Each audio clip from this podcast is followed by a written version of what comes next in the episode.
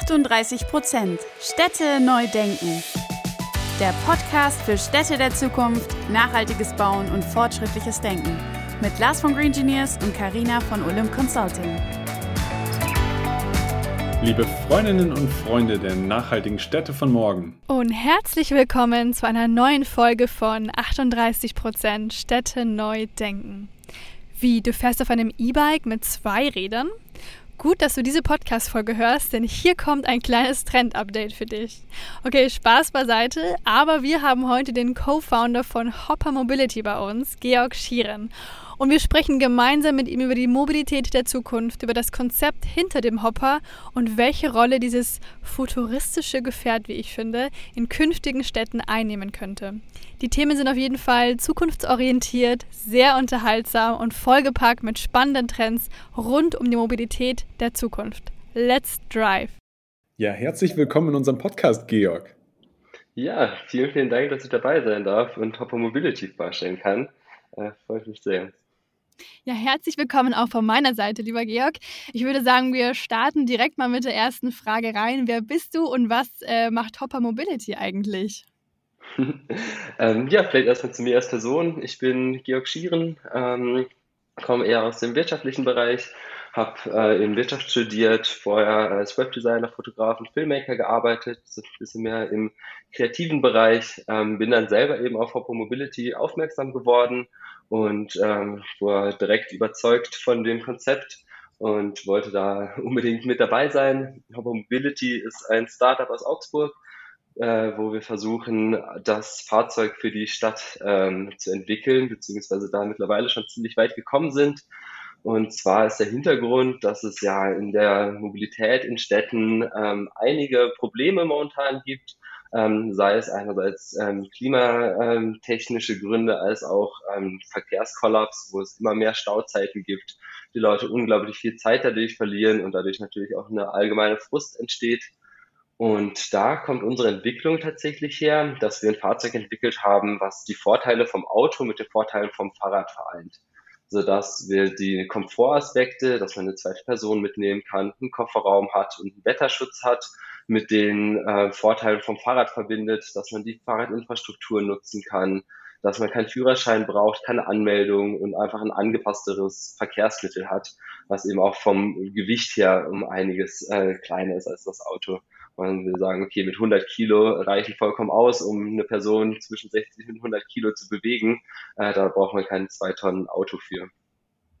Absolut. Und jetzt hattest du ein paar Probleme angesprochen, die die Verkehrs- oder die Mobilitätssituation in der Stadt heutzutage bietet. Aber wo mhm. glaubst du denn, geht es denn hin mit der Mobilität in der Zukunft? Wie verändert sich diese ganze Thematik? Ich glaube, dass die Mobilität auf Dauer um einiges angepasster sein wird, dass man immer das Mobilitätskonzept zur Verfügung hat, was man zu dem Moment braucht. Das ist ja ganz klar, dass wenn man irgendwie zum Baumarkt fährt und viel einkauft, dass man da dann eher einen großen Sprinter oder dergleichen braucht. Aber wenn man eigentlich nur selber äh, drei Kilometer äh, fahren muss, um jemanden zu besuchen ähm, und nicht viel Gepäck dabei hat, äh, reicht natürlich ein weitaus kleineres äh, Verkehrsmittel dafür vollkommen aus ähm, so dass ich glaube, dass auf Dauer einiges mehr in Richtung Sharing gehen wird, dass man immer das Fahrzeug auch nutzen kann, was man benötigt, aber es halt gleichzeitig nicht alles selber besitzen muss. Ähm, dann vom allgemeinen Trend, dass es sehr, sehr viel äh, elektrisierter sein wird ähm, und weniger mit äh, fossilen Kraftstoffen gearbeitet wird und dadurch ähm, wir zu einer Dekarbonisierung kommen und dann möglichst äh, im Verkehr, im urbanen Raum möglichst äh, CO2-neutral unterwegs sind und so einen allgemeinen Mobilitätsmix nutzen können an unterschiedlichsten Verkehrsmitteln, wo dann hoffentlich auch der Hopper seinen Beitrag zu leisten kann. Lassen Sie noch mal so ein bisschen konkreter über euren Hopper selbst sprechen. Also ich habe mir mal so ein paar Fotos und Videos angeguckt und das sieht auf jeden mhm. Fall ganz speziell aus. Nicht wie das typische Auto oder das typische Fahrrad, sondern irgendwas ja. dazwischen. Und ähm, ja, vielleicht kannst du mal so ein bisschen erzählen, was macht denn den Hopper so besonders und vielleicht auch, was sind jetzt die konkreten Unterschiede zum Auto und zum Fahrrad? Also wo ordnet er sich das so dazwischen quasi an? Mhm. Eben, also das mit dem dazwischen äh, ansiedeln ist, glaube ich, schon ziemlich gut beschrieben ähm, wo wir quasi ein bisschen das weiterentwickelte äh, Fahrrad sind und das angepasstere Auto sind. Und ähm, dementsprechend vom Design her, jetzt gerade auch für die Zuhörenden, ähm, ähnelt der Hopper einem Kleinstauto. Die Personen sitzen hintereinander. Äh, vorne die Person hat eben die Pedale zum Treten, dahinter ist eine Rückbank, dahinter ein Kofferraum und allgemein ist es eben ein geschlossenes Konzept. Ähm, die Hauptunterschiede zum Auto sind wahrscheinlich die Geschwindigkeit. Äh, man äh, hat eine Maximalgeschwindigkeit von 25 km/h, sodass es eben weiterhin als äh, Fahrrad zugelassen ist. Das bietet eben die Vorteile, dass die Fahrradwege genutzt werden können, man ähm, keine Probleme mehr hat, äh, Parkplätze zu finden, weil der Hopper überall da stehen darf, wo man ansonsten auch ein Fahrrad abgestellt hätte, also solange man damit nicht irgendwelche Verkehrswege äh, blockiert und man so auch von A nach B um einiges schneller unterwegs ist, weil man nicht erst einen halben Kilometer zum Auto läuft, drei Kilometer fährt, einen Parkplatz sucht und dann beim Zielort ankommt, sondern wie gesagt vor der Tür direkt den Hopper parken kann und dann bis zur nächsten Tür sozusagen fahren kann. Ähm, Unterschied zum Fahrrad ist äh, hauptsächlich, dass man eben den Wetterschutz hat, eine Person mitnehmen kann und dadurch halt sehr, sehr viel flexibler unterwegs sein kann. Man muss nicht planen, hm, was mache ich heute alles, schaffe ich das mit dem Fahrrad, was ist, wenn es regnen sollte, sondern hat da eben den Vorteil, dass, egal ob es regnet, man noch einen Wocheneinkauf zwischendurch machen möchte oder eine Person einsammelt, äh, man mit dem Hopper das alles äh, gut erledigen kann.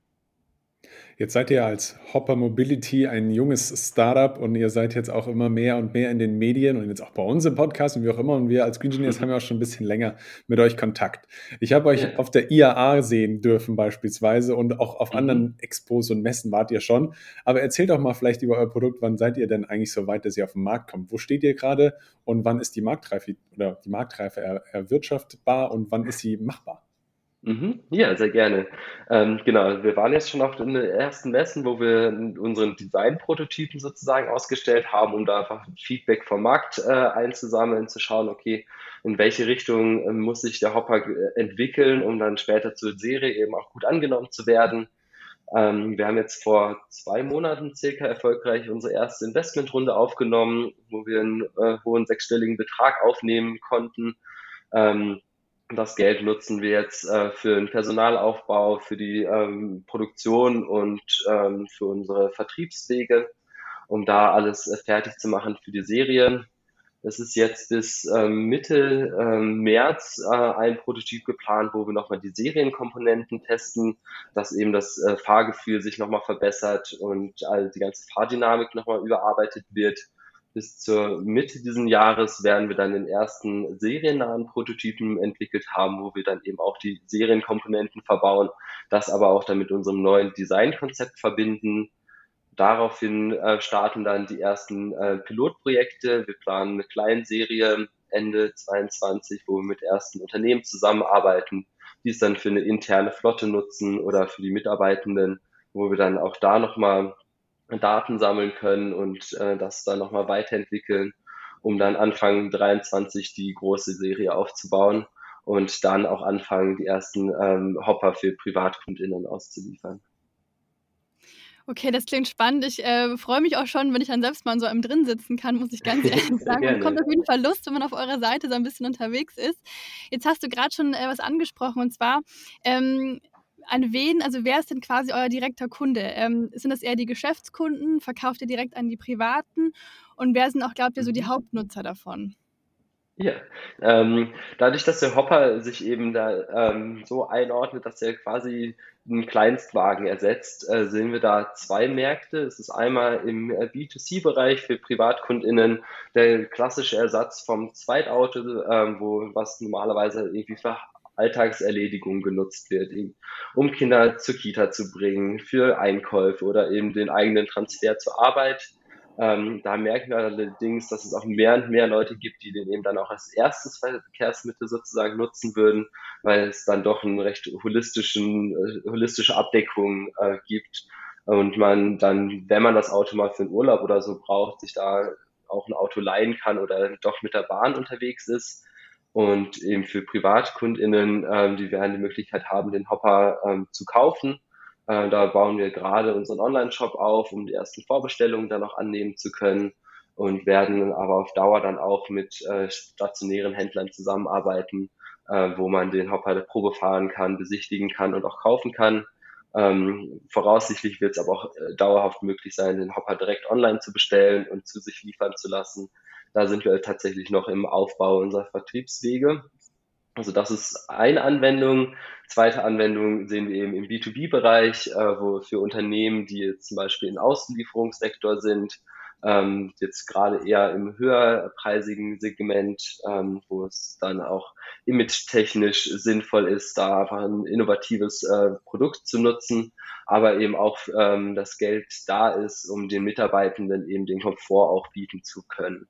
Dass sie eben nicht mit einem E-Bike, wie es ja häufig äh, momentan gemacht wird, ähm, durch den Regen fahren müssen und dergleichen, sondern dann ähm, da eben ein geschlossenes Konzept hat. Ansonsten für ambulante Pflege ein sehr, sehr spannender Bereich, aber eben auch für den Wohnungsbausektor, ähm, wo wir auch mit den ersten Unternehmen in Kontakt sind, dass bei Neubauten ähm, einige Hopper für die Bewohnenden zur Verfügung gestellt werden, um da dann eben auch in der Mobilität zu unterstützen. Jetzt hatten wir viel über die Herr Hopper selber gesprochen. Wie siehst du denn, welche Probleme siehst du, kann der Hopper lösen in der, in der Stadt von morgen? Weil wenn wir hier über die Städte von morgen sprechen, dann hattest du eingangs auch schon ein bisschen über ein paar Probleme gesprochen. Aber mhm. was sind denn so die Probleme, die er damit am besten lösen kann eigentlich? Konkret. Ähm, das ist einerseits auf jeden Fall das Platzproblem. Äh, wir haben den Hopper so konzipiert, dass vier Hopper auf einen gewöhnlichen Autoparkplatz passen und äh, die Flächen, die momentan für Autos zurückgehalten werden, einfach nur für Parkplatzfläche, die machen zum Teil 10, 15 Prozent der Stadtflächen aus. Und äh, so könnten mit mehr Hoppern, die in den Städten äh, zur Verfügung stehen, diese Flächen eben frei werden und dort irgendwie Orte der Begegnung, Parkanlagen oder dergleichen entstehen und ähm, eben so allgemein Flächen frei werden. Ansonsten Richtung Feinstaubbelastung und Lärmbelästigung. Es ist momentan in den Städten häufig so, dass eben die Lärmbelästigung und Feinstaubbelastung oberhalb eines Maximalwerts sind, wo es noch gut verträglich ist für die Bevölkerung, wo auch viele ähm, Krankheiten mit einhergehen, sowohl psychisch als auch äh, physische Krankheiten eben dann eher von der Feinstaubbelastung, ähm, wo der Hopper durch den äh, der Ersatz von einem Auto eben fast keinen Lärm erzeugt und natürlich auch keinen Feinstaubausstoß hat. Ähm, da, allgemein sehe ich da die Zukunft in Städten, die sich viel, viel mehr auf die Bedürfnisse der Menschen ähm, anpassen als auf die der Autos, wie es momentan ist. Also mehr Flächen für, äh, für SpaziergeherInnen, für Fahrräder oder allgemein Mikromobilitätskonzepte und weniger Platz fürs Auto. Jetzt hast du schon ein bisschen über die Städte von morgen auch natürlich gesprochen und das ist auch quasi die, die nächste und letzte Frage, ähm, die wir all unseren Gästen mal stellen. Da bin ich auch bei dir wieder sehr gespannt, wie du sie beantworten wirst gerade aus der mhm. Mobilitätsbrille. Und zwar stell dir mal vor, Georg, du äh, läufst im Jahre 2035, also mal so ungefähr knapp 15 Jahre in der Zukunft, durch die Städte. Äh, beschreib doch gerne mal, was würdest du gerne sehen? Ähm, wie sieht die Stadt von morgen für dich aus?